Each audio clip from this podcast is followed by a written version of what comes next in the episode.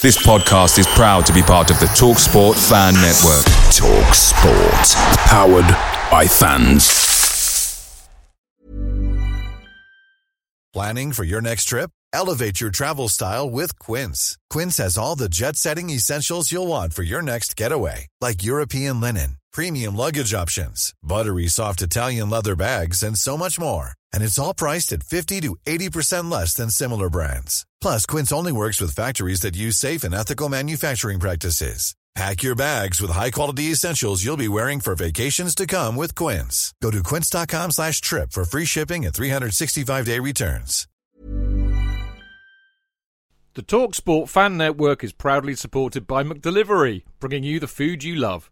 McDelivery brings a top-tier lineup of food right to your door. No matter the result, you'll always be winning with McDelivery. So, the only thing left to say is, you win? Order now on the McDonald's app, and you can also get rewards points delivered too, so that ordering today means some tasty rewards for tomorrow. Only via app at participating restaurants 18 plus, rewards registration required. Points only on menu items. Delivery fee and terms apply. See mcdonalds.com.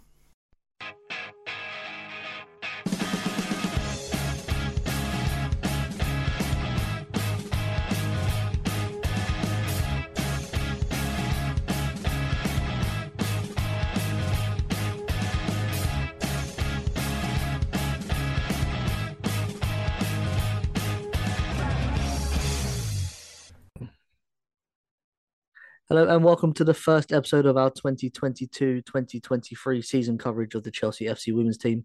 I'm your host Dean, joined in true Went to Mode Kingsmeadow style by neither Jane nor Dane, uh, but I brought in the big guns for this mega season preview show. Um, first up, we've got the host of the always excellent We Ain't Got No History podcast, Jay Warmington. Jay, how you doing, my friend? I'm well, sir. Thanks for having me. It's always our pleasure. And um, alongside Jay, we've got uh, long time friend of the show, um, analyst, podcaster, writer, uh, footballing genius, Mia Eriksson. Uh, Mia, good to have, have you back. How you doing? Yeah, I'm good. I'm great. I'm very excited for the new season to start. That's Finally. Because we're going to talk about it. So it's good you're excited. Oh, we are? Um, so, as you may have now guessed, uh, we are here to look ahead to the 2022 23 season, which kicks off for Chelsea this Sunday, the 11th of September, against West Ham United at Stamford Bridge, not Kingsmeadow.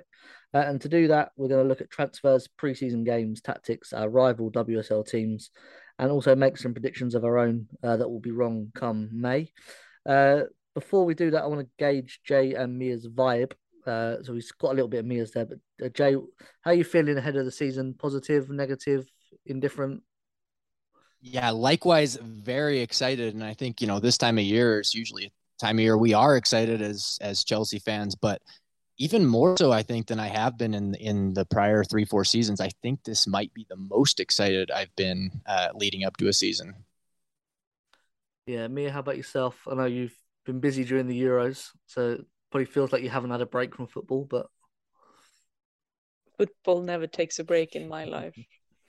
no, yeah, but I can only agree with what Jay is saying because I do think we always kind of say this the last couple of years when it comes to women's game that oh this is going to be a very exciting season and this is going to be the most exciting season and most even season uh, so far but but uh, yeah i mean it's going to be i'm going to use the word massive season instead of exciting.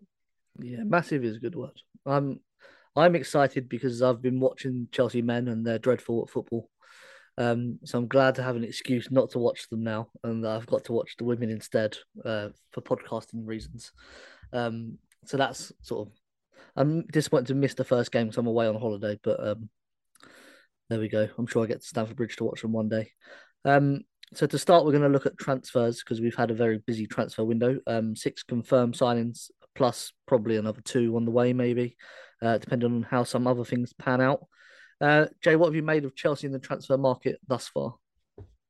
Yeah, I'd say over, overall, I'm very excited. I we've obviously done a lot of major business I'm sure we'll get into some of the individuals. I, I will say I have I think some of our businesses left almost as many questions, good questions, but kind of things that will we'll yet to see how people are used and kind of what Emma Hayes' plans are for certain signings. But I think overall we uh, we should be very excited about the transfer business that we've done going into this season.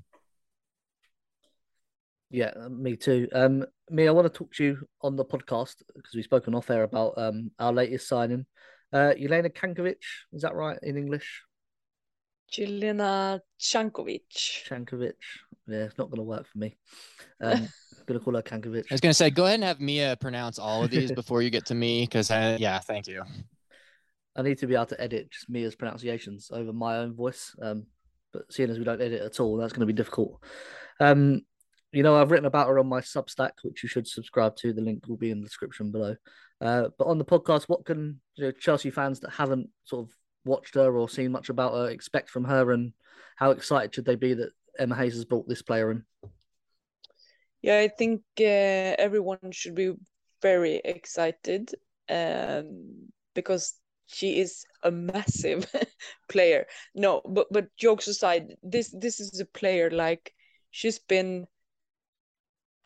I do think it's hard to compare uh, for obvious. There's many reasons uh, for why I think it's hard to compare uh, because she is she she has been playing in the Damallsvenskan, the Swedish league I'm not sure where the Swedish league is at the moment. Like, where are we at? Um, but but this is a player that has been delivering consistently in the Swedish league, and she she has been playing in the best Swedish team. Um, and and she's she's a joy to watch. I mean, Johanna Rytting Kaneryd is also a joy to watch. Uh, because she's also very unique. But but this is a player. This this is a a Ji So-yun. So I do think that Chelsea fans is are gonna enjoy watching her a lot. Um, yeah, that's all I I want to say about her. But but this is a great player. Yeah, there must be lots of transferable attributes from the Damallsvenskan to the WSL because every team seems to shop in that market. It's a very popular market for them to shop in. Yeah, it it is obviously, and and I I do think that the Swedish league is is a good league for many different reasons, but but due to the fact that that we can bring out great talents uh, into Europe right now, it, it shows that the Swedish league and the Damallsvenskan, it, it's the place where clubs should look. And the fact also is that uh, both Johanna Rytting and Jelena Cankovic, they are not young. They're in their mid twenties, so they they are experienced players. Yeah, that's an age bracket I've mentioned before that Chelsea needed to look at that they haven't really had that many players in that sort of they're either young or they're sort of approaching the end that we like to call 30, um, which I'm older than, which is very sad. Um, Jay, have you seen much or heard much about her and are you excited about her signing? Just listening to Mia, maybe? Yeah, certainly not as familiar with the, the Swedish league, certainly as Mia, but I think what I expect is maybe at least somebody that can help ease the transition of Ji out of the squad because I do think that we'll see her have quite a highlight reel for Chelsea. Maybe maybe a few goals, but particularly with creative passing and and being a player that um, can be really effective and stand out in the midfield. Um, I, I, it's also you got to also feel good anytime somebody's got a chance to join Arsenal or Chelsea and they pick Chelsea, especially when they she could have played for a former manager, right? So maybe that helped us in the long run. I don't know, but I uh, yeah, I think she's one I'm very excited about um, for to to see how she slots in sort of in this creative midfield role. Yeah, I devour Emma Hayes. It's like salad or chocolate, isn't it? Um, I suppose. Um, to the next big signing, I think, to discuss is Kadeisha Buchanan, um, an elite level central defender. Uh, Jay, it's an area that Chelsea obviously have depth in already. You know, Eriksson, Bright, Carter, Nouwen. Um, you know, lots of players there, but the signing makes sense on a basic level that she's just great at football, and also the fact that she enables Chelsea to switch quite easily now between the three and the four at the back. Um, what do you make of her signing? Yeah, probably from just a sheer player profile, my personal favorite signing for Chelsea.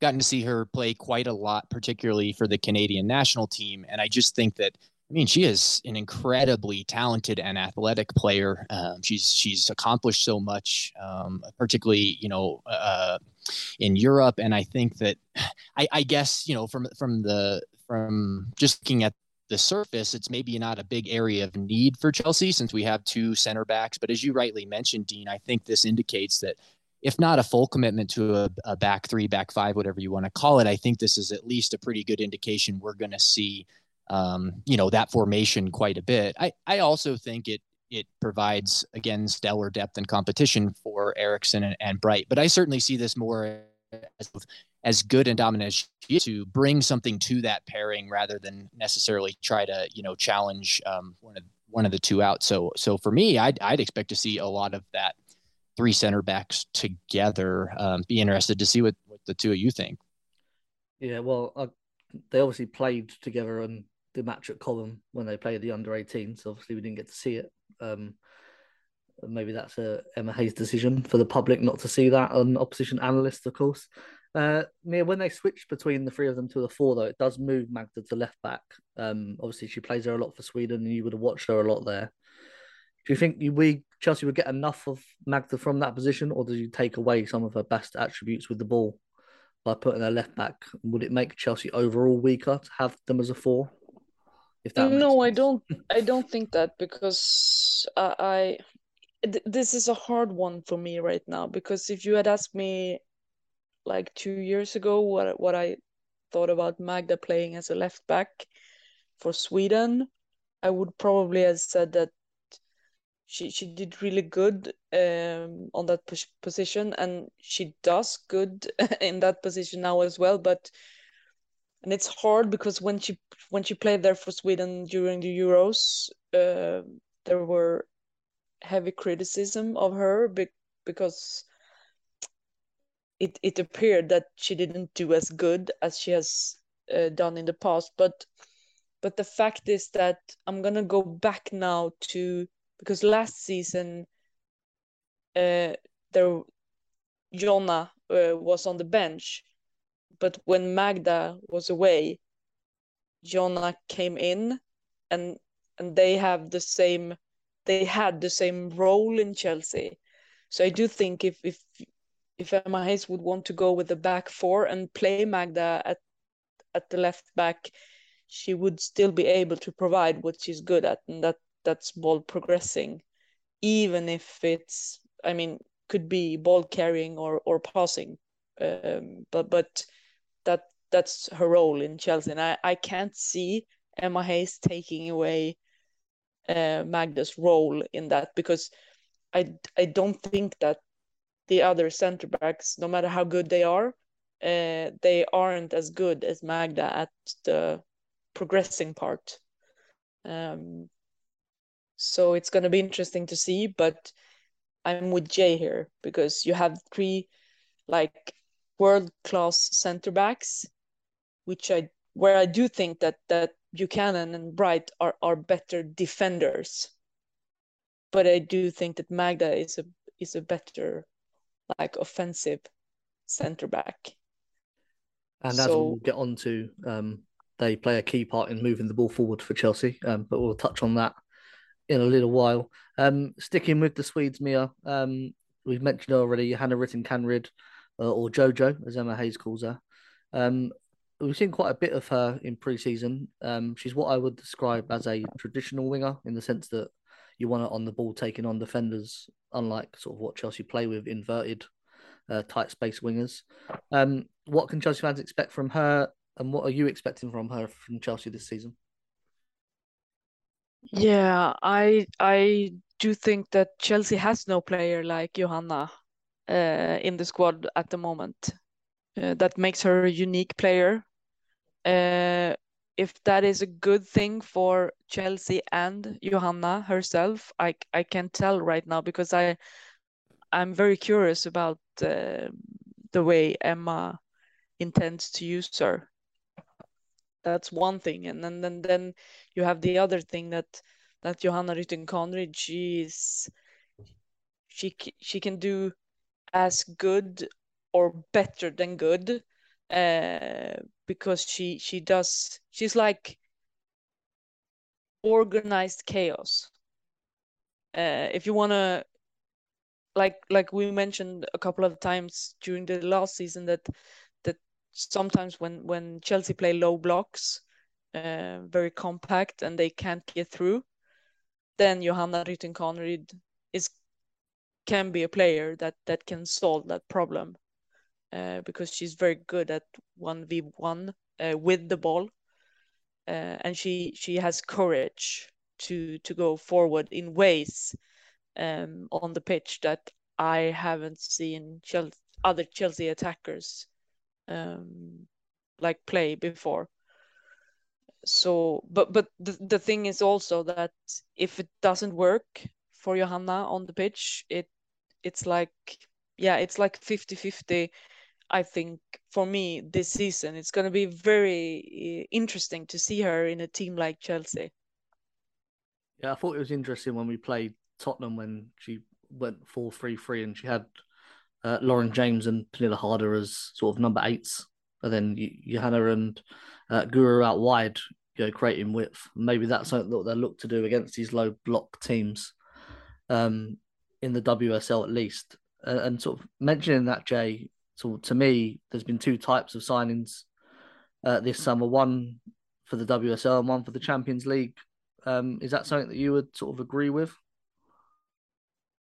Yeah, I, I think you're probably right. I think, you know, I think Kaneryd specifically, you know, I think could see her play either either in either, but maybe in the WSL at first. And I it's really interesting what you said, Mia, because this was one of the players for me that was when looking at the signings where I said I had some questions, just because again, no questions about the talent or, you know, it's it's an obviously incredibly solid signing. It's just more of um, it's clear to me there's an emphasis for versatility, whether that be formation or just what player profiles we have within the squad. But then, um, you know, obviously at some point you're going to have to commit to certain styles of play and and practice those and see those more often. And so sometimes those really flexible players or players that have a unique profile, um, they can really stand out and be special, or they can kind of like, eh, you know, I think you're alluding to kind of get lost in the shuffle. And, and she's the one that I really have my eye on there for sure. But, you know, yeah, Dean, I think, I think, I think that's something we have to keep an eye on here is this squad depth. I, I, I wonder very much with the way Chelsea went out in the group stage. I know they didn't make a deep run in the Champions League last year,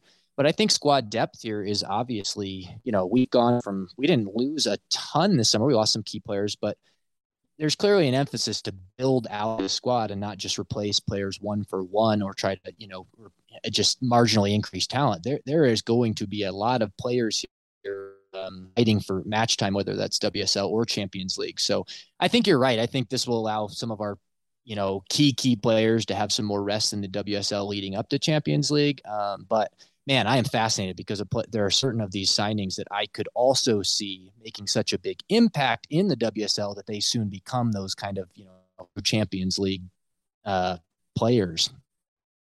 Yeah, we're going to um, talk about this a bit deeper a bit later on, but a player that I would say is sort of Champions League signing is has been Eve Perisset. Um, Jay, I watched her closely during the Euros because Chelsea had signed her, so I took an interest in the player um, as many people do. Um, I thought her reading of the game was excellent. Uh, she responds quickly to dangerous situations, um, and we've seen that as well in pre-season. Sort of, what have you made of her in the limited time we've been able to see her in Chelsea colours? I said Deesha Buchanan was my personal favorite signing, but this is my vote to be the biggest impact to Chelsea um, because right away because I think it's not only a player that I've been highly impressed by both in, you know, previous seasons club and, and with the French team, but, you know, in the Euros and then watching her somewhat in the America preseason tour as well. I just think she's, she clearly feels very comfortable in this team. And it's some of the things I think she'll stand out and make a big impact because, um, you know, for, for a wing back, we know Chelsea fullback, wing back, whatever you want to call it, play very advanced. But her ability going forward is kind of game changing. And not only that, but I think, you know, we've seen already what an effective set piece taker uh, she is. I'm sure the Chelsea men's team would love to borrow her for a week or two and have a decent set piece, but she is, I, I you know, she can score goals, she can set up uh, Sam Kerr and, and and the other Chelsea attackers, Beth England, I think, from those set pieces. So um, I just think she's going to be dynamite and have a massive impact on this Chelsea team from week one. Yeah, and the other thing about Amir, I suppose, is you know that versatility that Emma sort of loves in players. She played 45 minutes at left back against Tottenham, and then the second half she swapped over to right back. Jess Carter doing the same thing. And not only does Perisset improve the starting eleven, you know, she also raises the standards of someone like Niamh Charles, who had a good end to last season, but probably needs to step up again on that other level for Chelsea. And as we've seen in Chelsea's documentary, you know, Emma Hayes is, is big on, you know, not settling for what we've got, but always pushing for that next step. And that's why this signing is also kind of important as well, isn't it? Yeah, of course. And I I do think that what sets uh, a player like Eve Perisset apart from the other fullbacks is that I do think that she is good at defending as well and stay in position uh, because it's it's no secret that I mean Jonna Ander- Andersson she was a great offensive fullback uh, and and she was a good defender. But then you have Jess Carter who is a great defender but not as good as ball progression perhaps. So I do think that this is a, a unique signing for for Chelsea in that regard. Here you have a player that that knows how to stay in position and and like Jay said uh, says also is very good at uh, pass pass the ball and and get things going. So I think it's I think she's gonna we're, we're gonna see her on the right hand side and we're gonna see her her on the left hand side as well. Yeah, also she's actually a fullback, unlike many of the other players in this club that are remolded, shall we say, um, into those positions. Um, the other senior team signing has been Katrina Svitkova. Um, she played for eight minutes in America and then played behind closed doors at Cobham, so we haven't actually seen her. Uh, Mia, this is a discussion we've had off air. Um, is this a situation where Chelsea should be actually looking to their academy and seeing if someone could play that amount of minutes, and rather than signing a someone that's just going to sit in the squad and on the bench, maybe. I I think this is a hard question because obviously I I do think it's like this. If if you're gonna go for the Champions League, you're gonna go for the league, and you're gonna go for the the cups that that that Chelsea plays, then then this is a good signing. Uh, obviously, but I I do think that it would have been nice to see an academy player in the Chelsea senior team as well this season because it feels like yeah I've been thinking about this a lot because obviously when when you when you go for the big titles some something tells me that the English teams perhaps you you get big players in to get the job done. I I don't know how to express myself more in in a better way, but but like it's a hard it's a hard question because I do think that this is a great squad player. And there's gonna be a lot of games. Um, so I do think that she's gonna play. And she has experience from the WSL that's where I think she is there for for her experience. And an academy player doesn't have experience, but they get experience now because they are loaned out to clubs that play in the WSL. So yeah, it's that balancing act, isn't it? Of you know providing a pathway and also remaining competitive at the top level. I think there's an issue with academy football in, in England. Definitely, I don't think the level's quite good enough for these top teams to to have say Charlotte Wardlaw stay at the club and then play academy football when she's not playing for Chelsea, but then she's not playing sort of good enough of a level, especially after being in the championship last year. Um, but we'll see. Uh, talking of academy players, Jay, we've signed Lucy Watson, who's gone on loan to Charlton. Uh, Alice Higginbottom was joined from Nottingham Forest for the academy. Um, and we've seen this new approach on the men's side as well. Lots of academy players being signed and not necessarily for the first team. Quite an interesting route to go down, isn't it, for the club? Yeah, and I think it dovetails perfectly with what you were just talking to Mia about there with you know Chelsea doing a lot of things right now that I think we'll look back on a couple years from now and have a lot, obviously hindsight's 2020, but we'll have a lot more color on this because I think these next few years are going to in some ways shape the direction Chelsea goes with this. I mean, you know, we're kind of in my estimation, doing a, a, little bit of everything. We're, we're, we're still trying to bring up players to the academy and, and get them some pathway to a first team, particularly through loans. We're now investing in really high, high potential young players like Lucy Watson, who's just improving so rapidly and, and, you know, is still a young player. Um, but it has I don't know. That's an interesting sighting because he's got to see a pathway pretty directly right now to top level football, and maybe that's not best through Chelsea, but clearly Chelsea is having something to offer these players that still want to come in. Now, whether Lucy Watson, Alice, Alice some of these others, two years from now, are they the examples of the players that said, "Man, I should have gone just to another, uh, you know, another not quite top level as Chelsea, but somewhere where I could have gotten immediate first team, or was the experience of being involved in Chelsea and developed through there and working with the you know Chelsea and Emma Hayes and, and whatever level that may be, is that still going to be the, the most productive way? I, I just think that's very fascinating. For me, I think there will inevitably, like you brought up here, we have there will be some that miss out here, whether that's the homegrown players or these folks that you know these players that sort of get lost in the shuffle between you know really young talent and making the breakthrough to that top level. Um you know i think chelsea is going to be a club right at the forefront um for european or particularly for the wsl and, and what happens as this talent pool grows and grows and grows and yet we don't have probably as many really top level options for this talent to go to as we should yet. So um, obviously, that'll come in time too. But I, I, you said it's interesting, and I think that's exactly the word. It, and I think it's going to be fascinating here shortly because we're going to have so much more clarity on this um, before too long. Yeah, and I think there's also going to be a push towards homegrown players in the squad and probably halving out the squads in the next 10 years.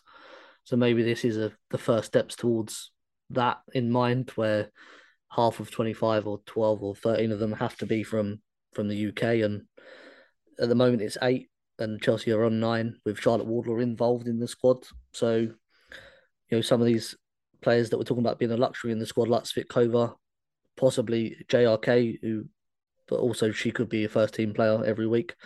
You know maybe they're going to be have to be replaced by homegrown players to fill that quota. Um, we'll see what comes out of Karen Carney's review um, in the next months or so. I guess that will take a long time. Um, and I did mention Chelsea looking at two more signings. Um, the window closes this Thursday. Um, we're guessing that one's going to be a goalkeeper to replace AKB while she's out battling uh, her thyroid cancer, which very sadly came back again. Uh, Mia, your friend in in your podcast world, Amanda broke the story about uh, Belgium's goalkeeper Nicky Evrard.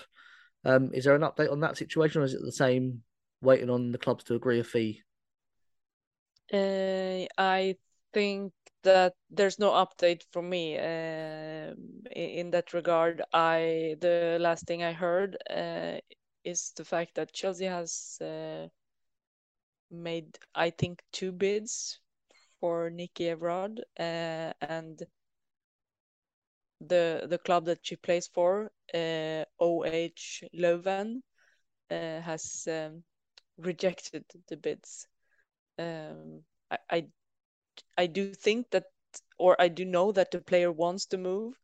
Uh, so it's going to be interesting uh, to see how this week plays out uh, in that matter um, when when the uh, international break is over as well. Yeah, obviously the clock is ticking on on transfers, and and the the second one, Jay, is obviously Grace Geyoro from PSG. You know, a huge name for a huge sum. It looks like. Um, perhaps this takes a little bit later in the window because of the moves that need to happen to make this happen, I suppose. Um, but what would it mean for Chelsea to sign a player of that caliber in midfield? Well, yeah, on the surface, I mean, it would be I'd be ecstatic. I mean, the watching her play for France in the midfield, uh, she is just an absolutely incredible player. I think her speed in the midfield, um, it, it, again, I think part of the question just comes to what kind of team does Chelsea really want to be, and how do they, you know, because. Uh, she's not particularly a defensive defensive midfielder. She certainly is capable there, um, but you know maybe that we want to let Cuthbert continue to play there some and she slide into a more central role and be part of know a blistering counterattack. I I think again for me it's like a no brainer to say absolutely bring her in. We'll figure it out. Whatever the questions are, we'll figure it out. But I, you know, there is a little bit at some point of an embarrassment of riches where you say, you know, these are, you do have to get this to work. It's not all just a, you know, uh, thought exercise. So, um, you know, I, I I'm still going to take it hundred percent. But if as incredible as talent as she is, if this signing doesn't get done in the remaining days here, I don't think it's one that Chelsea needs to, you know, feel like they they they should think less of their expectations for the season because I think they have already done so much work here. Yeah, and I don't think that they're going to be okay. We're not going to get her by Wednesday. We'll look for someone else now. I think they this is a player obviously they want, and they're going to try and get her. And if not, they don't. I suppose this is a a midweek signing versus a weekend signing, which is going to be Team A and Team B for Chelsea. I think the season. Um, and as we all know, we've lost Jonna Andersson, Drew Spence, and Ji So-yun at the end of last season. Uh, Poppy Soper left after signing on a dual contract deal. Uh, we've got Emma Thompson and Grace Palmer on loan at Lewes, Aggie Beever-Jones on loan to Everton, Georgia Fox on loan to Brighton, and we're expecting Charlotte Wardlaw to go on loan to Leicester or move to Liverpool, um, which is going to be her. So let's move on to pre season because we've seen some of Chelsea in action. They played two official games at the International Women's Challenge Cup in America, drawing 2 2 and then losing on penalties to Lyon uh, before beating the Portland Thorns 1 0 in the third place game. Uh, then at Kingsmeadow, they beat Tottenham 2 0 with half the squad beating the men's under 18 academy 4 3. Um, whether or not you believe that's up to you, behind closed doors at Cobham. Uh, I mean, I know pre season's sort of pre season, but as far as they go, that's pretty good for Chelsea. Yeah, and I yeah, obviously, and and also the fact that I actually thought that that against Lyon we saw some real glimpses of good football. Where, but I do think it's it's like this.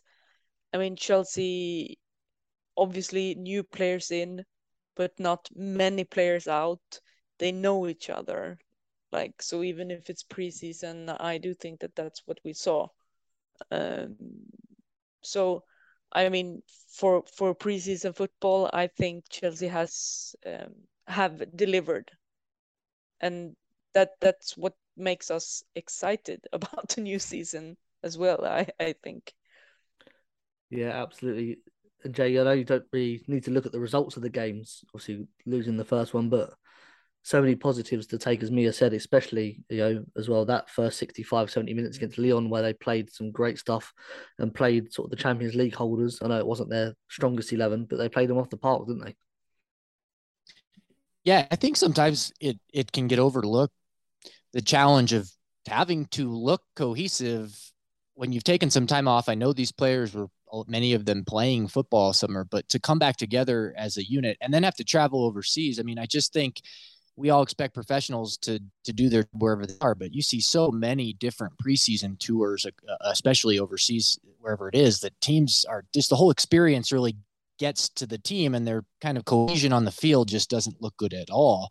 And it was really refreshing to see Chelsea look almost the opposite that they could go far, come back together, travel, and then get on the pitch and it pretty much all came back together and for 60 minutes we're just pretty much dominant against you know the champions league winners. So again i've said how excited i am going into the season but it's hard for me to find pause because i think you know eh, there's just so many things that are positive little positive indications and i think that preseason tour was another one.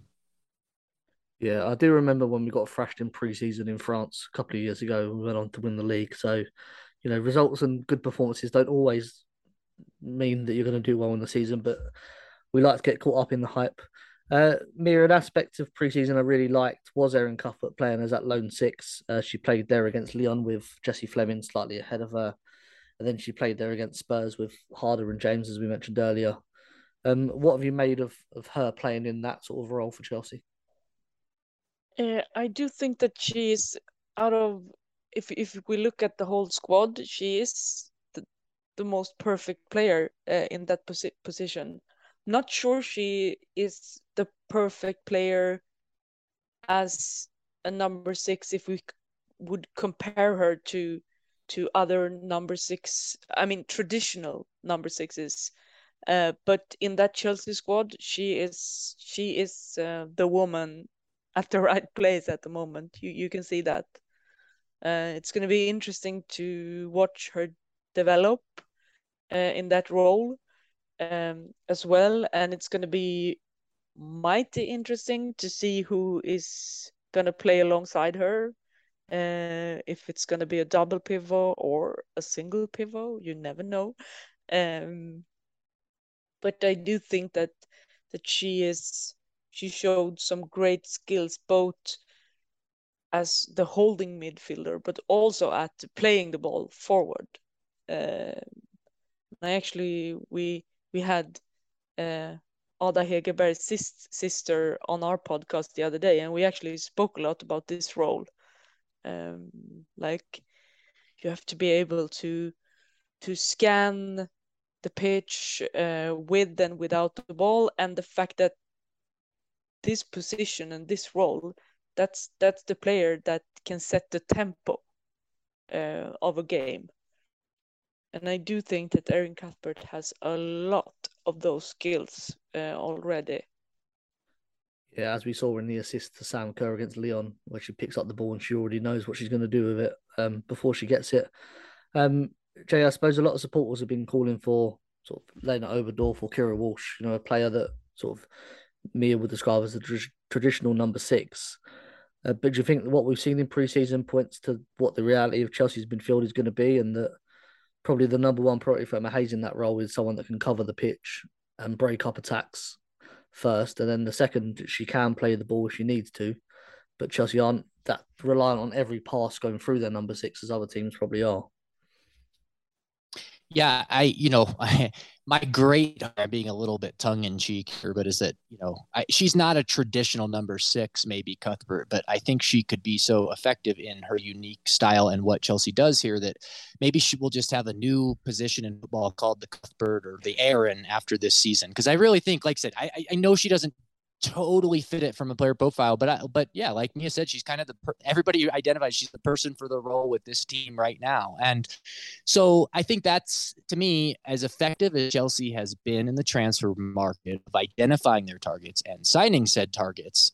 The fact they have not made a big push to sign an Oberdorf, Keira Walsh, maybe those signings weren't immediately available. Who knows? But but I it does tell me that it's not highly important that they get that signing made. And we talked about even looking at Geyoro, who's a little bit different profile, being who they are leaning toward. I think that tells you a lot about their confidence having Erin in whatever version of this role we want to call it going forward this season. Yeah, it's definitely something that we look for against West Ham, and we'll speak about on our West Ham review as what Chelsea do there. Uh, Mia, we spoke a lot before about Chelsea's reliance on the PKB combination of Harder, Kerr, and Kirby. Do you see that changing this season based on what we've seen in preseason? I know Hard in particular was vital in the game she played. I know Kirby's sort of fatigued or injured, whatnot. But do you think there still be that reliance from Emma Hayes on those three players to produce the goods, or the fact that there's more quality around the squad now that that will feed her out a little bit? Uh, I I see it two in two different like perspectives here because obviously these these three players are among a lot of other players in this squad i must say. Uh, world class players experienced players and they've already showed that they can deliver when when it's needed the most. So i do think yes uh, these are the three players that are supposed uh, to deliver when when they have to. But I do think that when looking at players like Jelena Cankovic, um, and if if if it happens that uh, Chelsea will have a player like Grace Geyoro, um, then we are going to see a different like style of play because these players are, are like Jelena Cankovic, she's a ball playing footballer. Uh, you're gonna see delicious passes, not just kick and run football. Um, it's it's like I I think we're gonna see great football from from Chelsea this season. Um, and obviously, I I do think that we already saw it, uh, glimpses uh, of it from preseason. So I'm expecting. Yeah, it, it's it's gonna be. I think it's gonna be more. It's it's not that Chelsea has all have always been a great team to watch, but like we we talked about it last season that that it's just tap tap boom football. Now we probably gonna see a lot more play played football.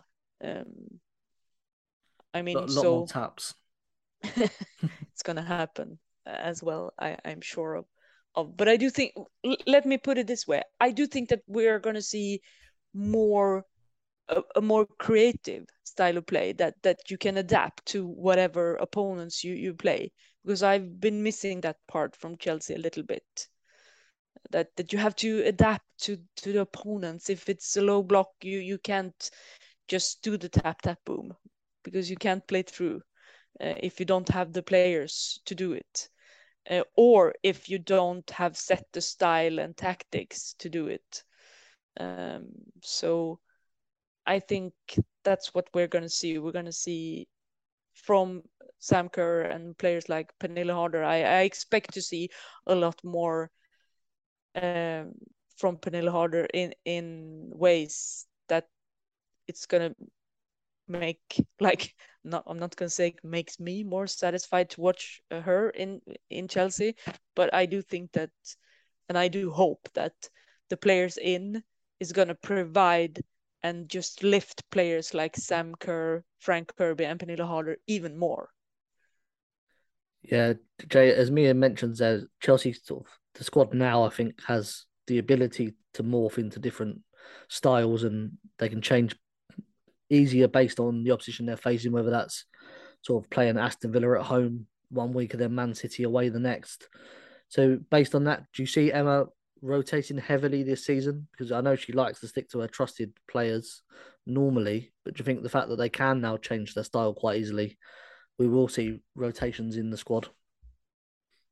You know, I would say it would not surprise me to see Emma rotate more than we've seen traditionally. In part, I just, um, I think this to me again. Maybe I'm reading too much into it, but in building out this squad, making it deeper, not just kind of like I said, trading out one for one, but kind of building these options. Yes, it's to have the, you know, depth to go through multiple to try to win everything, win every trophy we can. But I think, yeah, I think she'd like to find her really s- solid group, particularly once it comes Champions League time. But I also think that she has more options now, and she has options. She has better options. She has more flexibility in options. So I think one thing I appreciate about Emma Hayes is how she's always able to, and this will be her biggest challenge yet, but how she's always able to manage a locker room and also make big decisions and get the match sheet right. So um, I think we will see some more big decisions from her, maybe a little more rotation. I, however, would not be surprised that I would guess once we get well, you know, into the Champions League, maybe we're having a little less discussion around the four at the back at the back. I'm not sure which will be the winner, but I do think maybe as the season wears on, we'll find one that we see the majority of the time, and maybe the other just for an occasional, uh, you know, different look. Yeah, Emma. Emma always says, "Don't get hung up on the formation. It's just how they defend that you should look at rather than what they line up for kickoff." Um, so the final thing I want to touch on this section, Mia, is what's happening with the goalkeeper. Obviously, AKB is now out an unspecified length of time, so it looks like Zecira Musovic will be the number one this season. What's your thought on that? So first for the player, and secondly for our national team chances as well. Yeah, I mean, obviously, I do think that Zecira Musovic will be uh, the kind of goalkeeper that will grow in to the football this uh, this this Chelsea wants to play because I do think that she's very good with the ball at at her feet, um, and and passing wise, she's like I, I think she's an interesting goalkeeper in that way, but I do also think that Zecira Musovic will will like need time to come in to to play games week in and week out and be that keeper for Chelsea. Uh, if she is that keeper for Chelsea, I'm I have high hopes for her going into the Swedish national team to get a chance uh, to play as the first keeper for Sweden. And, and and if she gets that chance, I do think that Chelsea will benefit a lot from that. Yeah, Jay, I will say I've been sort of calling for, for Musovic to come into the team, you know, because of the reasons Mia said that her superiority on the ball.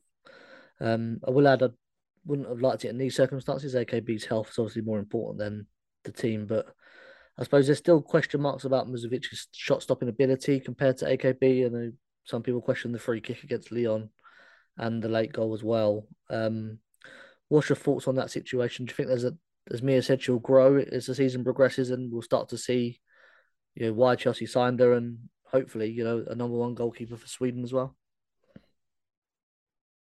I, I do expect that. And, you know, but it's a lot of pressure to put on a still pretty young player and who is now not only stepping into the spotlight, but stepping into them through sort of unexpected circumstances. Um, and then without just from the depth issue, now it's one of the reasons I think the Nicky Evrard story will be very interesting to follow because, you know, I almost wonder you might see signing her would put more press pressure on Musovic, but I almost think it might help her because I think that with nobody behind you or clear, that is a lot, a lot of pressure. And I think I expect her to fully grow into that role. But I do think Chelsea would be wide to, to support her, and I think they plan to. Um, but I think even if we sign a you know major keeper, I still expect her to take this opportunity, and I think it's her. I think it's her year. I think there's that opportunity, as Mia said, potentially with the national team as well. And I, I just think this is, you know, she's still young, but this is what she's been waiting for. Yeah, I've got no concerns over Musovic being the number one goalkeeper, and I think actually, as Mia said, you know, when we play with some more taps to the booms, you know, we're going to need her being able to pass between the back quite comfortably. You know, it's an issue we've seen on the men's side recently as well. You know, if you're trying to play that way, you need someone that can actually do it. Otherwise, someone takes the ball if you're on the line and they kick the ball in the net, um, which isn't good. Um, we are going to take an ad break now. Uh, before we do that, our summer series celebrating the 30th anniversary of the creation of the Chelsea FC women's team is available in full on our Patreon channel. Uh, we've got interviews with Tony Farmer, George Michaelis, Matt Beard, plus specials with Chelsea Pride and the Chelsea Women's Supporters Group. You can sign up to support the show with a season ticket costing just £5 per month. In return, you get exclusive content such as that, and you get to listen first ad free to all our shows, plus more content coming over the course of the season if you head to www.patreon.com forward slash Wentzamo Kingsmeadow to join. Um, we will much appreciate that and we will be right back. Cheech. JK! In all the years you've been following Chelsea, you hardly ever miss a match, home or away. But how would you feel if you couldn't be there and it's not on TV? Oh, Chich, I'd be bereft, inconsolable. The thought of missing my beloved Blue Boys live. it's all too much. I know, JK, I know. It's all a bit too much, isn't it? Yes. well, panic not. NordVPN have come to the rescue. They have? Yep, NordVPN allows us to watch any match, even if it's not on live TV here. They do? Yeah, they do. With just one click, they switch your virtual location to a country which is showing the match and they act as your cyber bodyguard whilst online, protecting your personal data and sensitive info like card details and passwords. Oh, wow, great! Uh, but yeah, I bet that'll cost me a fortune. Actually, JK, it's only the price of a cup of coffee per month, and you can use your account across six devices. It's a bargain, JK, and best of all, no more tears for you. Oh, thank you, thank you, NordVPN. I'm so happy I could cry. Where do I sign up, Ginge? Well, to get the best discount off your NordVPN plan, go to nordvpn.com forward slash Chelsea Fancast. There's no risk with Nord's 30 day money back guarantee, and you'll help support the Chelsea Fancast. The link is in the podcast episode description box. Away days are great, but there's nothing quite like playing at home. The same goes for McDonald's. Maximise your home ground advantage with McDelivery. You in? Order now on the McDonald's app. At participating restaurants, 18 plus, serving times, delivery fee and terms apply. See mcdonalds.com.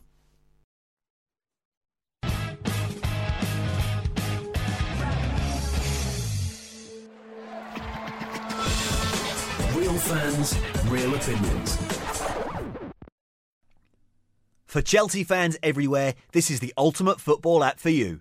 For match highlights, interviews, and the best Chelsea videos and podcasts. Download the free CFC Blues app now from the App Store and Google Play. Footballfancast.com.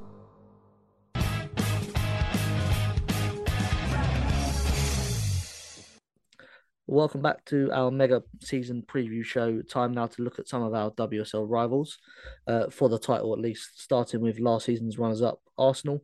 Uh, Jonas Eidevall has been busy streamlining his squad. Um, they've made two signings Kaylan Marckese, uh, a goalkeeper, and Lina Hurtig from Juventus. Um, just, I should have said before, but just excuse some pronunciations that are going to come out.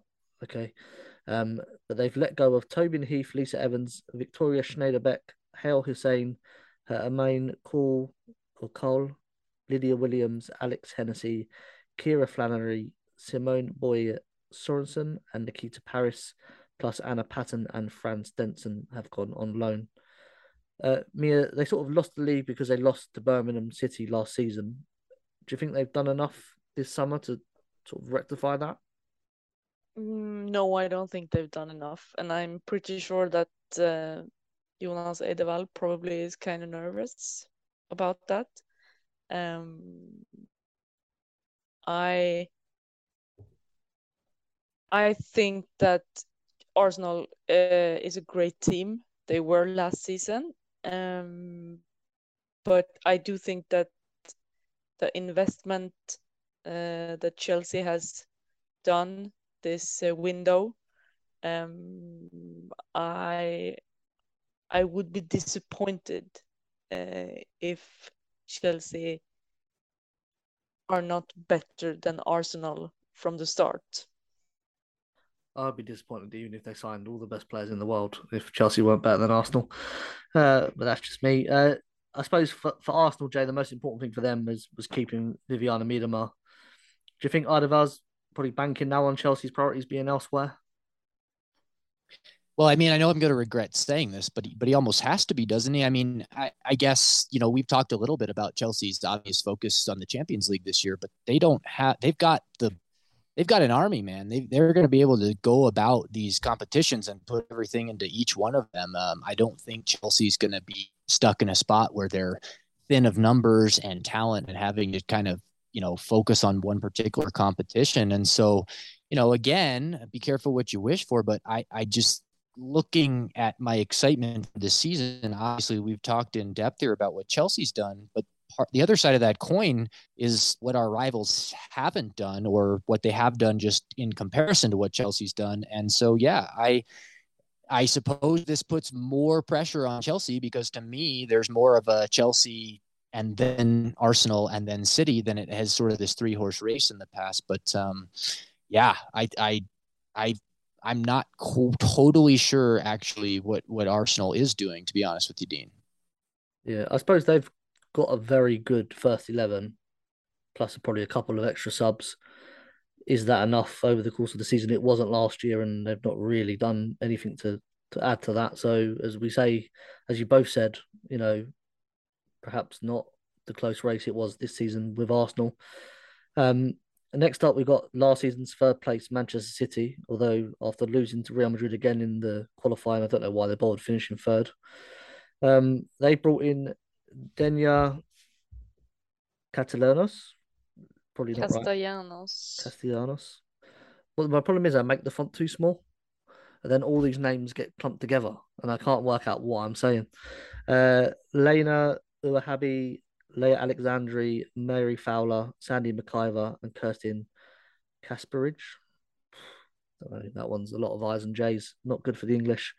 Um, but po- most telling probably for City is they've lost Karen Bardsley, Jill Scott, Ellen White to retirement, Caroline Weir, Georgia Stanway, uh, Karima Taib, Lucy Bronze, uh, plus Maria Francis Jones and Jess Park have gone on loan.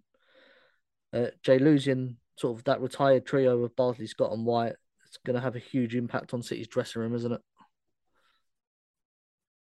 Yeah, absolutely. I mean, look at all of the talk around following the Euros and the retirement, particularly of of White and Scott, and and how I mean, I mean, it's just like endless, endless stories right now about what a big influence they were both for their national team and on their club. And so you you you just expect that it would have to be. Um, you know, I think City does some interesting stuff in the transfer window. I think they've made some really good signings the last two years, but but they haven't necessarily done a really good job integrating them into their squad. And now without some of the glue holding it together i'm just interested again. It's i think there will be a refresh here a little bit. Uh, maybe that's ultimately a good thing because they can kind of refocus a new era but but it seems at least in the short term that's going to be a challenge for city. Yeah mia sort of they've made some good signings i suppose but looking at the list they've lost do you think the city team is stronger or weaker than it was last year um uh, last year compared to this year. I think Manchester City will be weaker uh, at the beginning. Um, I do think that they have many, many new players in, uh, or many, many. That that's like, uh, but but they are gonna have to adapt to to new players uh, and the players that have been playing in City are to have to adapt with new teammates. Um, they're great players, obviously, uh, but I do think that this makes Manchester City a bit weaker uh, going in to the start of the league and the season. Yeah, obviously that was the issue they had last year, and they finished probably the best team in the league uh, that second half of the season. They lost just once to Chelsea, and then that was it um, to come third. Um, but Jay, do you think they're going to miss you know Weir and Stanway in that midfield too much this year because they're players that know the, the, WSL and they're bringing in new players, as Mia said, has got to adapt to the league and, and the squad. And do you think that's going to affect them too much? Well, I'll tell you this: if it doesn't affect them too much, then we're going to be calling whoever the players are that take their spots like two of the best players in the league because they they pretty much have to be to to replace those two and not not lose anything. And I think for me, as good as Weir is, I think I think Stanway in particular could be a loss. Um, but again, that's where it's really interesting to me to see to see sort of does City flip this and try to re a real refresh here, or is this just you know they're they're going to do their very best to keep this thing going full speed and and see where they finish. Yeah, I suppose with no Champions League football, then a, a team of City's caliber should be favourites for the league, and I think that's going to be something that Emma Hayes leans on in her press conferences to put the pressure on them um, even more. That they've got a, a good squad with lots of money, and they should be favourites with no in no distractions, should we say, compared to Chelsea and Arsenal. Um, but we're going to see how that plays out for Gareth Taylor um, over the course of the next few weeks. Um, now, I don't really want to, but I think we need to add Manchester United to this debate. Um, they've added Adriana Leon, Rachel Williams, Grace Clinton, Maya Le Tissier, Lucia Garcia, Nikita Parris, and Asatou Tounkara to their squad this summer with Kana Solskjaer, uh, Poppy Lawson, Martha Harris, Diane Caldwell, Fran Bentley, Kirsty Smith all leaving with Ivana Fuso, Carrie Jones, Tara Bourne, Emily Ramsey, Chloe Williams, and Neve Murphy all gone on loan dare I say it, Mia, but smart business from United this summer. Yeah, I actually, I probably, I'm probably gonna have to regret this uh, at the end of the season. But but here we go. I I do think that Manchester United could be a real threat to Manchester City this season. Um, yeah, I, will say that here and now. Maybe I will regret regret it, but I do think that the Battle of, of Manchester will be even more tasty this season than it has been before, because obviously uh, Manchester City has no Caroline Weir uh, anymore, uh, but but also the fact that if if Manchester City will not have Keira Walsh, which I don't think they will have, um, then I do think that Manchester United could have a real chance uh, of that to reach the top three this season. Yeah, Mary Earps is the happiest person in Manchester at the moment uh, because there's no Caroline Weir this season. Um, Jay, you know, we saw last season United started very strongly. Um, they had a you know very good run, and then they, they sort of tailed off towards the end, um, probably due to quality. Do you think that that list of transfers is enough for them to sort of, as Mia said, see off City this year? Well, Mia's just slightly braver than I I am because I really I really wanted to say yes, and I and I think there's every chance that they will be. I think I just I I, I have, and I think that there's every month, every chance, twelve months from now, um, they are the favorite. Uh, I maybe it's just hesitancy to see a little more of it from from United, um, but I got to say, man, that gap, if there is any gap left, is closing quickly. Yeah, I'm quite impressed actually with with what Mark Skinner has been able to do without getting in the Champions League. I mean, me, I know it's probably easier for United to do this than the other clubs because of the strength they already have, but they've really strengthened that start eleven, haven't they? With the likes of Le Tissier and Tounkara coming in to get that back line sort of straight. It's a big year for Skinner as well, isn't it? As well as Gareth Taylor in Manchester City.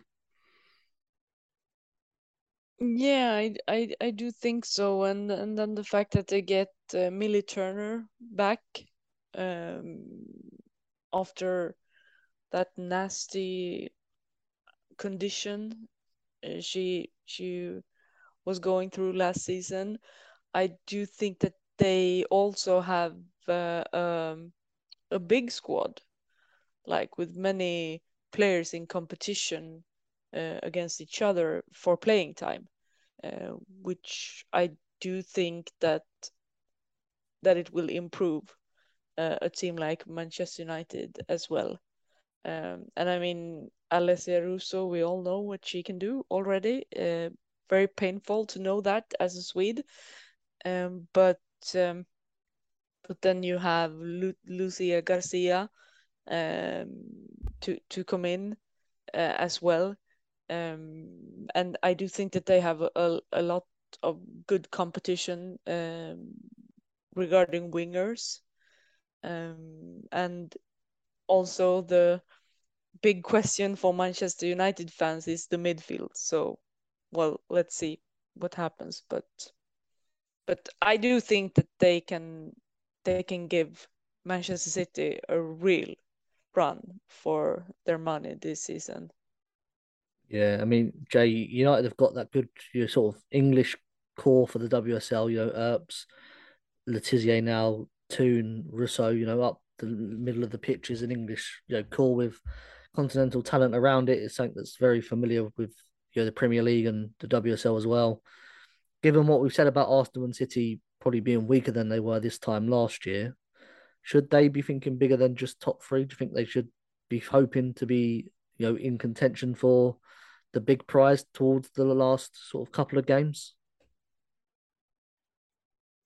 Well, if I was them, I'd think, yeah, it's the time of the season to believe, to have aspiration, to have something to play for. And I think, of course, they'll be telling themselves they can be the best team in Manchester. But I think that, you know, part of what our conversation's been here today, why not aim for at least that second spot for, you know, trying to get that Champions League, you know, I guess the third spot, as you said, technically, you know, you do get in. But uh, yeah, I think you might as well go for it because what else can you lose? I think for the one nice thing that that United has is maybe still a little bit more of a free run at all this um, from a pressure standpoint than than I think they're closer to that not being true anymore as these expectations for them get higher and higher and higher. But I think they're kind of in this unique spot where they have the talent to really go after uh, this season without maybe the pressure they're going to have in a year or two when they start to find, you know, when this becomes really expected of them to be maybe finishing in a Champions League position.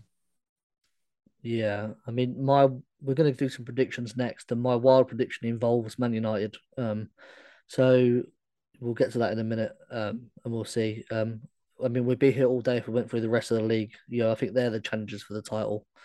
Um, the rest of them sort of competing to stay up, I suppose. Uh, probably apart from Everton and Tottenham, who are sort of hoping to knock on the door. Um, and both have had actually good windows as well, so we'll see what they do. Um, but before we get some predictions down, Jay, I just want, what does success for Chelsea this season look like to you? Well, I think that's so challenging because it almost, by almost any definition, it means a bunch of trophies. Because I think that by, you know, this is what you do to yourself when you perform and perform and perform. You raise your own bar, and everyone else around looking at you expects more. And so they've certainly put themselves in that place with three straight league titles. Obviously, we've talked about them maybe being a bigger favorite for a fourth league title here than they were in those previous any of those previous three seasons. And then after the exit, you know, getting all the way to the Champions League final, we know two years ago, and then not getting out of the group stage, like that's got to be at the tip of this iceberg this year is the Champions League success. And, you know, I obviously you've got to get out of the group stage. I think you've probably got to get to a semifinal or maybe a quarterfinal that you got knocked out by Lyon and they won it, or you know maybe something there.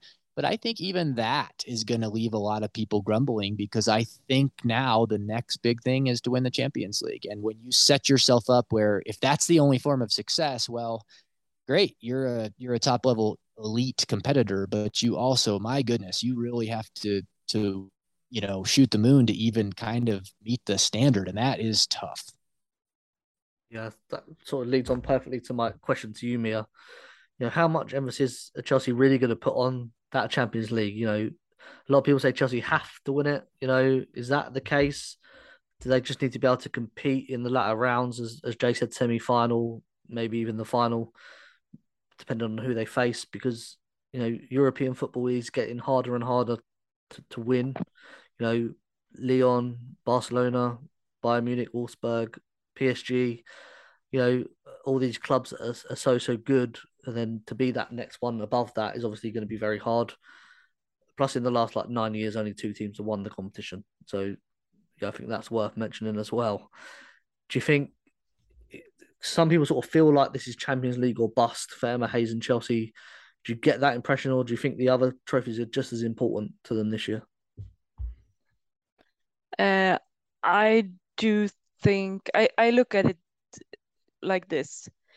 Uh, the investment uh, that that Chelsea women has made for this season can't see a loss like we saw versus Wolfsburg or Barcelona in the final. That can happen. That can't happen this season with with with this money that that Chelsea has spent on their women's team.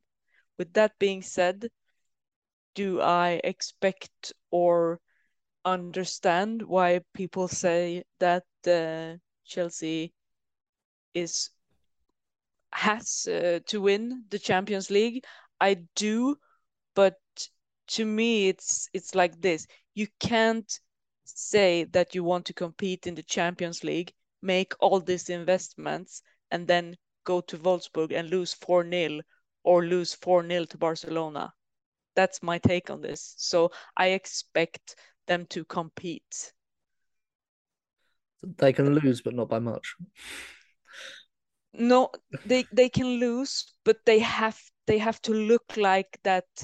The tactic uh, is close and right, uh, and and that we move into the right di- direction because we didn't saw it uh, in the final versus Barcelona. Yes, you reached yeah. the final, but in the final the gap was it was too big, and then you you go to Wolfsburg to to play that game that was deciding if you're gonna go through to the knockout stage or not, and then you lose four 0 Can't happen this season. Not not with this team it shouldn't happen with this team because I see I've I've already told a few people that I do think that Bayern Munich is going to be a big competitor uh, in the Champions League this season.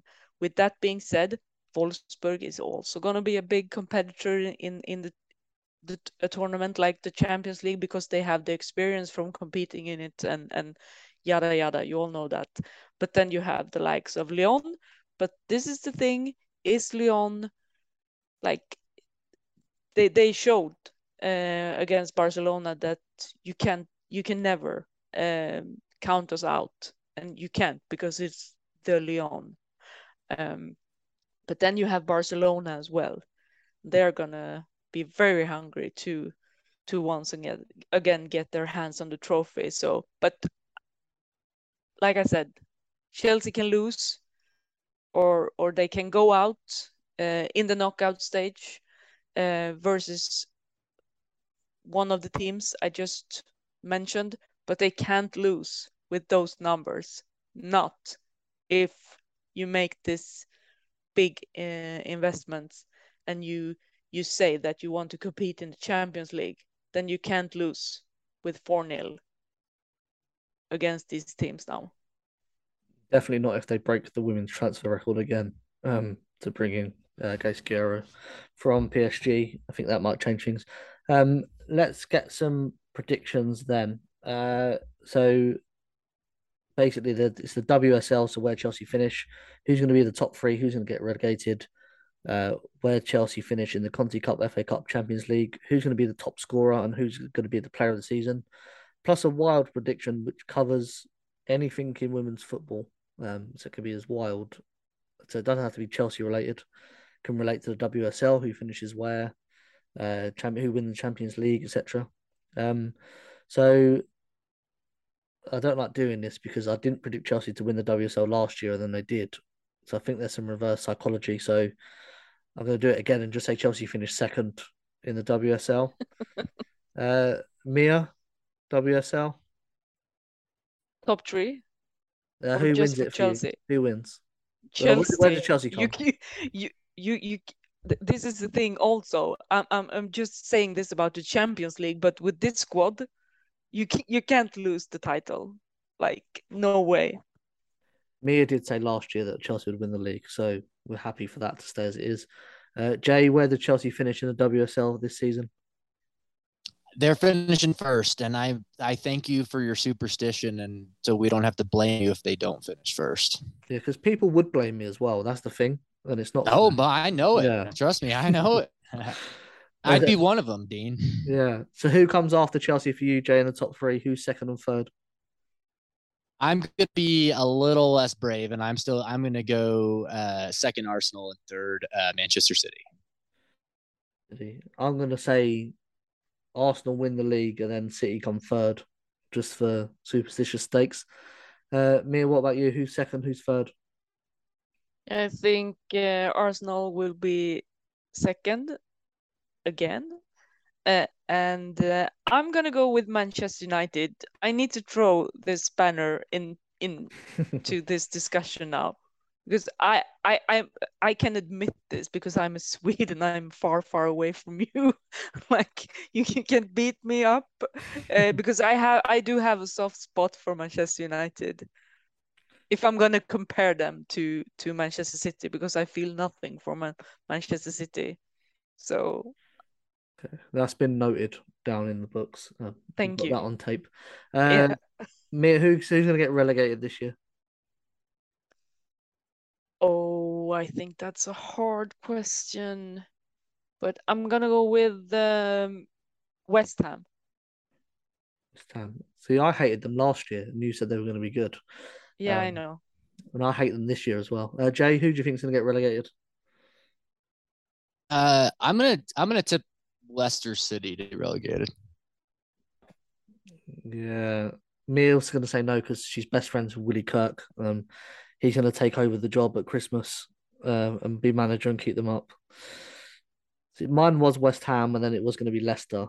Um, I don't think it's going to be Liverpool. So I'm going to just to be different. I'm going to say, and I don't like to say this because I do like Carla Ward. But I'm going to say Aston Villa get relegated.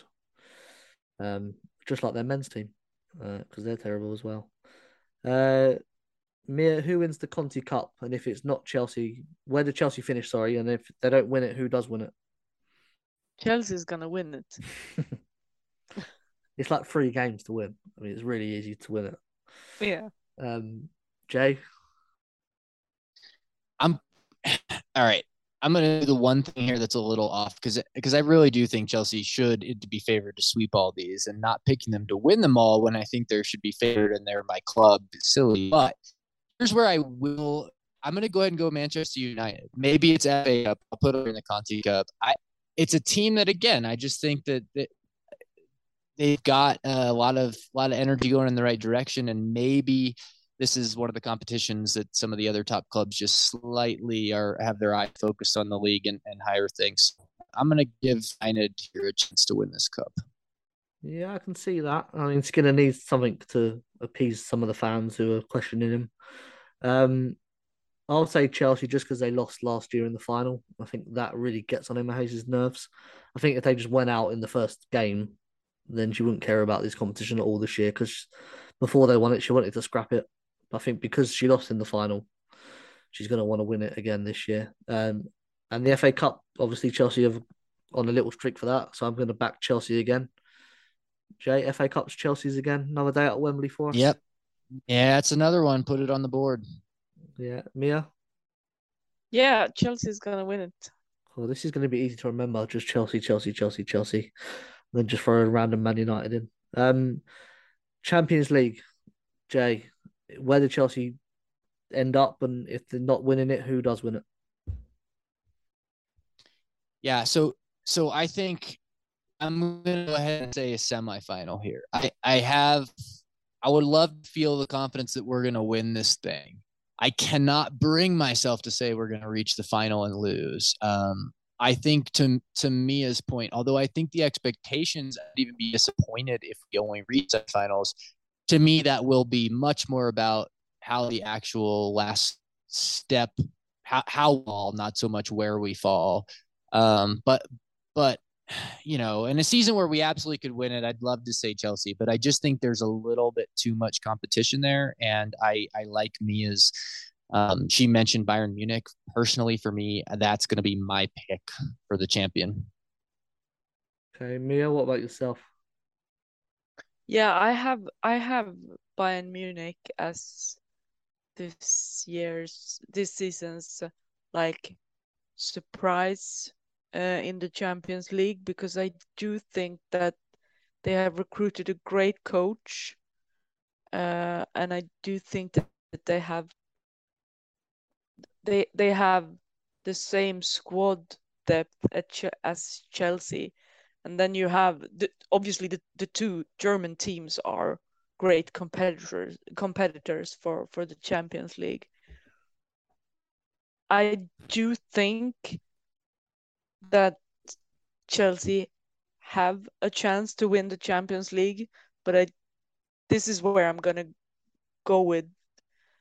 Yeah, I, I think Bayern Munich is is gonna win it, uh, but then obviously Lyon are gonna go ahead and win it win it all. But but So, so my what, my favorites are Bayern Munich. so, so what round? What round do Chelsea lose in then? If you're to predict it, Um, I I I'm also gonna go with semifinals because I there, there's gonna be disappointment uh, if they if they already goes go get quarterfinals. That they have a great squad. You, you, no one can deny can deny that Chelsea have a great squad.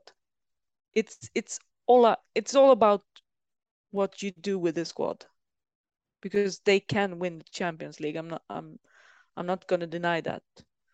But yeah, let's let's see.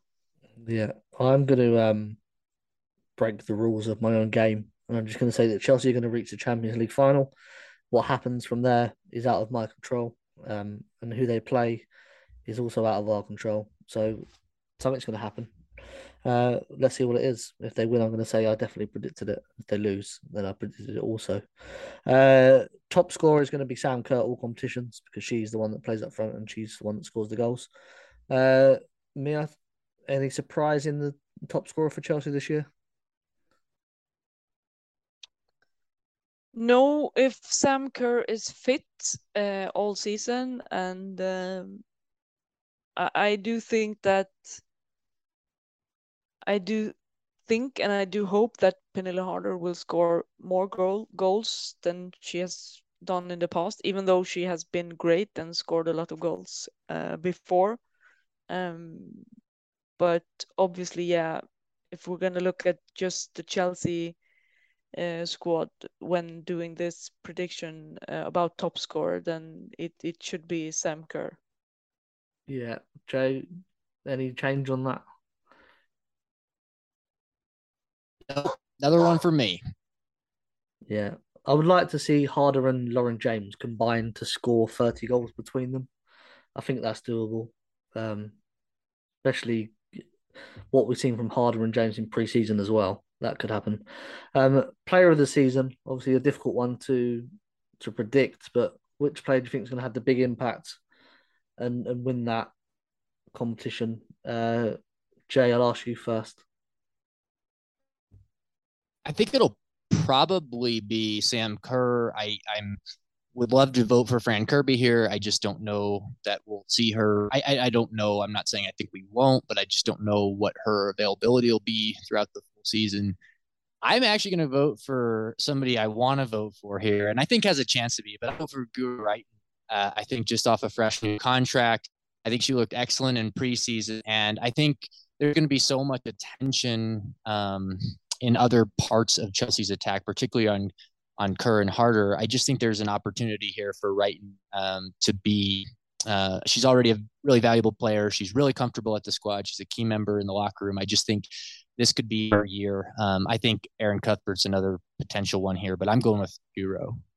Yeah, she won the supporters group player of the year last year. Um, I know that the actual club one is voted for by supporters who obviously someone who scores the most goals wins the award rather than probably who has the most importance on the pitch. Uh, Mia, who are you going to back to win Player of the Season? Player of the season. Oh, I think that's a hard question looking at at Chelsea's squad. I do think that I'm gonna go for Erin Cuthbert. Yeah, I don't know why I asked these tough questions because they are difficult, aren't they? I'm going to go to be different with Kadeisha Buchanan because she's going to score the winning goal in the Champions League final from a corner uh, that Cuthbert wins and Reiten takes just to get everyone's in there. Um, I did ask Jane and Dane for theirs um, if I can talk enough time to get to where the messages are. I can find Jane's because I know she replied. Um, no, she didn't. She just replied to the wild prediction, which was uh, that the City manager leaves, which I didn't think was very wild because um, I could see that happening quite easily. Um, so my wild prediction is that Everton finish above Manchester United, and Skinner gets the sack. So with that in mind, uh, Mia, what was your wild prediction for women's football in 2022-23? Yeah, that must be what I said before that uh, Manchester United will finish top three. Okay, I'll give you that. Jay? Try not make it about Man This might United. not- That'd be too out. That'd be Okay, I won't. Mine's going to be way more obscure and probably way wrong, but I'm actually going to pick Liverpool to finish top half. I don't. I know that's not. You know, th- that's a long way from being promoted, um, and, and they may not get there. But I just think this is a team that that eventually is going to be kind of soli- solidly in this league, and and I think that this might be the year that they kind of really announce themselves a little bit to the league. I know that's not a real exciting wild prediction to a ball team that's barely making it to the table, but I, I think they could be an interesting team. Yeah, we had Matt Beard on for our Patreon show, and he's now a very good friend of the show. So, although I don't like Liverpool, happy for Matt Beard to coach a team to the top half, uh, as long as that's as far as they go. Um, let us know your predictions. Um, you can comment them on Patreon. You can tweet us. You can message us on Instagram. You can write us a letter and email it to us. Um, I don't know what we'll do with them, but let us know anyway. Um, we was going to look at the West Ham game, but I think we've run out of time, especially I have, and I'm the host. So sadly, that is all we've got time for this week. Uh, Mia, it's been a pleasure to have you back on the show. Looking forward to chatting with you again throughout the season. Yeah, likewise. It's gonna be lots of great talks during the season, I think. Of course. Uh, and where can the listeners find you if they haven't found you already? Just on social media, of course, not your home address. no, that would, be, that would be creepy. Um, yeah, I, am gonna go for. Uh, let's just give uh, at their pitch on Twitter and uh, at their dot pitch on Instagram a follow, so you can listen to my podcast once in a while during the season. You may be happy this season as well. I I think. Yeah, as a last season, Chelsea fan, I yeah. mean, I mean, yeah. Last season was what Jessie Fleming, Magda Eriksson, Musovic, Maren Mjelde. Maren Mjelde. So we were happy last season, and then Mia says we're going to be happy this season.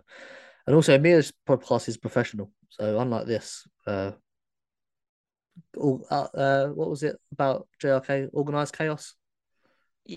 Exactly. Exactly. Yeah, that's this podcast. And then Mia's podcast is like what you should actually do a podcast like. Um, Mm. as is Jay's actually. We ain't got no history. I've been a guest. thought on that. actually I was going to say it was the other way. You were making a straight line, from me as to yours, then to mine, because I think that was the more accurate transition, really. No, no, I would never say that about Jay's podcast, which is I love being a guest on other people's podcasts because I don't have to write two thousand words before it. Um, Jay, thank you for for giving up your afternoon. Is it now? Early evening. Yeah, it's just about two thirty here in the afternoon. I appreciate it, and uh, thanks a bunch for having me. And where can the listeners find you and your podcast? Yeah, so they can find my uh my personal Twitter at Jay Wilmington. I've also got a at We Ain't Got No Podcast Twitter, but uh, e- either one of those you can find it. And then also check out We Ain't Got No History, Chelsea's SB Nation blog site. Yeah, very good work there. Um, the best of the best on We Ain't Got No History. Um, you can find the show on at Mo Kingsmeadow. You can find me at Dean Mears, uh, Jane at Jane Chapel X, and Dane at D Wit9 if you like. We are also on Instagram sometimes at Went to Mo Kingsmeadow and YouTube apparently this year under the same name. Um, we'll be back next Tuesday at 8 p.m. We're going to be live on Mixlr, hopefully. That's mixlr.com. Uh, you can listen to us as we talk live and post comments, and we can read them and read them out. Uh, it's what the Chelsea fan fancast do. We're going to try and do it this year. Uh, which, for those of you that know the show and how we start the show, which is never on time, it's quite a bold statement for us to make, but we're going to try and make that work. Uh, just bear with us. Um, that's it. Yeah. Enjoy the season. Uh, let us know your predictions. Thanks for listening. And until next time, from Stamford Bridge to Wembley, keep the blue flag flying high.